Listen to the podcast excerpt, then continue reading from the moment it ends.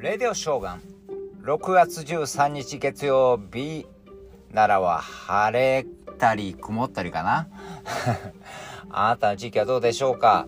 ねえまあでも今日は、えー、唯一の晴れ間というかまあまあちょっとまた雨みたいですからね天気いい時に布団干したり洗濯を思いっきりしてください、えー、そして今日は小さな新設運動スタートの日ということなんですけどもこれ東大の卒業式でね総長の茅誠二さんが小さな親切を大きな勇気を持ってやってほしいといったことがきっかけなんですね。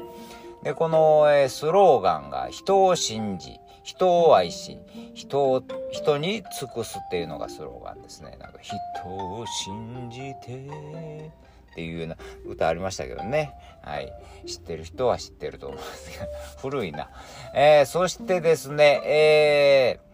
ー、まあ、東大のこういうふうなね、えー、総長が言われたことは親切大事大事ですよね親切。でもねこう見返りを求める親切は辛くなるからね。これはもうただちょっと親切席譲ったり何でもいいですけどちょっと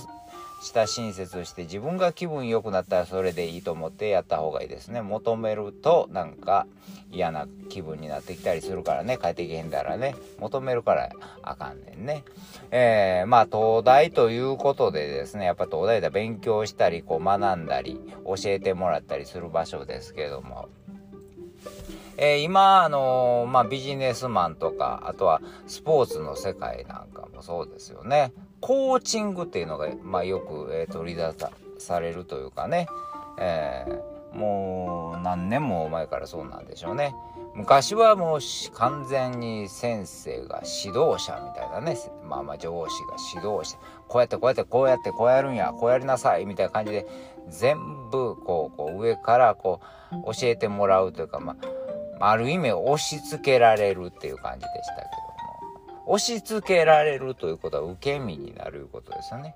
でそれに対してコーチングというのはコーチというのはね、えー、サポートする。もうちょっとこうやった方がいいんじゃないですか。こうやった方があの良くなる。こうやったこうやった方がいいと思いますよ。みたいなこうやったらさらに良くなるみたいなこうサポートです。だから主体的になるのは本人やからまあ自自主的にやるわけですよね。これはもうもう受け身であるのと自分から自発的にやるのでは大違いで結果としてね、うん、もう全然違いますよね。だからあのコーチの人が言うてましたね、えー、よく選手の才能をどうやって引き出すんですか？とか聞かれる。だから昔は私はこうやって教えこうやって引き出すんですみたいな感じで言うたんでしょうけどね、えー、今は違うんですね、えー、コーチが引き出すんじゃなくて選手本人が自ら、えー、自分の、えー、才能を引き出すというか伸ばしていくんだというふうなそれのサポートするのが私たちの仕事ですということですよね。もうだんだんだんだん変わっていきますね。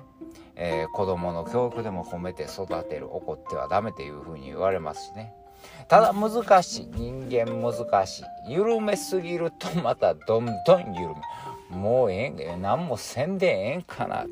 しないしなくてもいいんやったらしないって感じになるからね。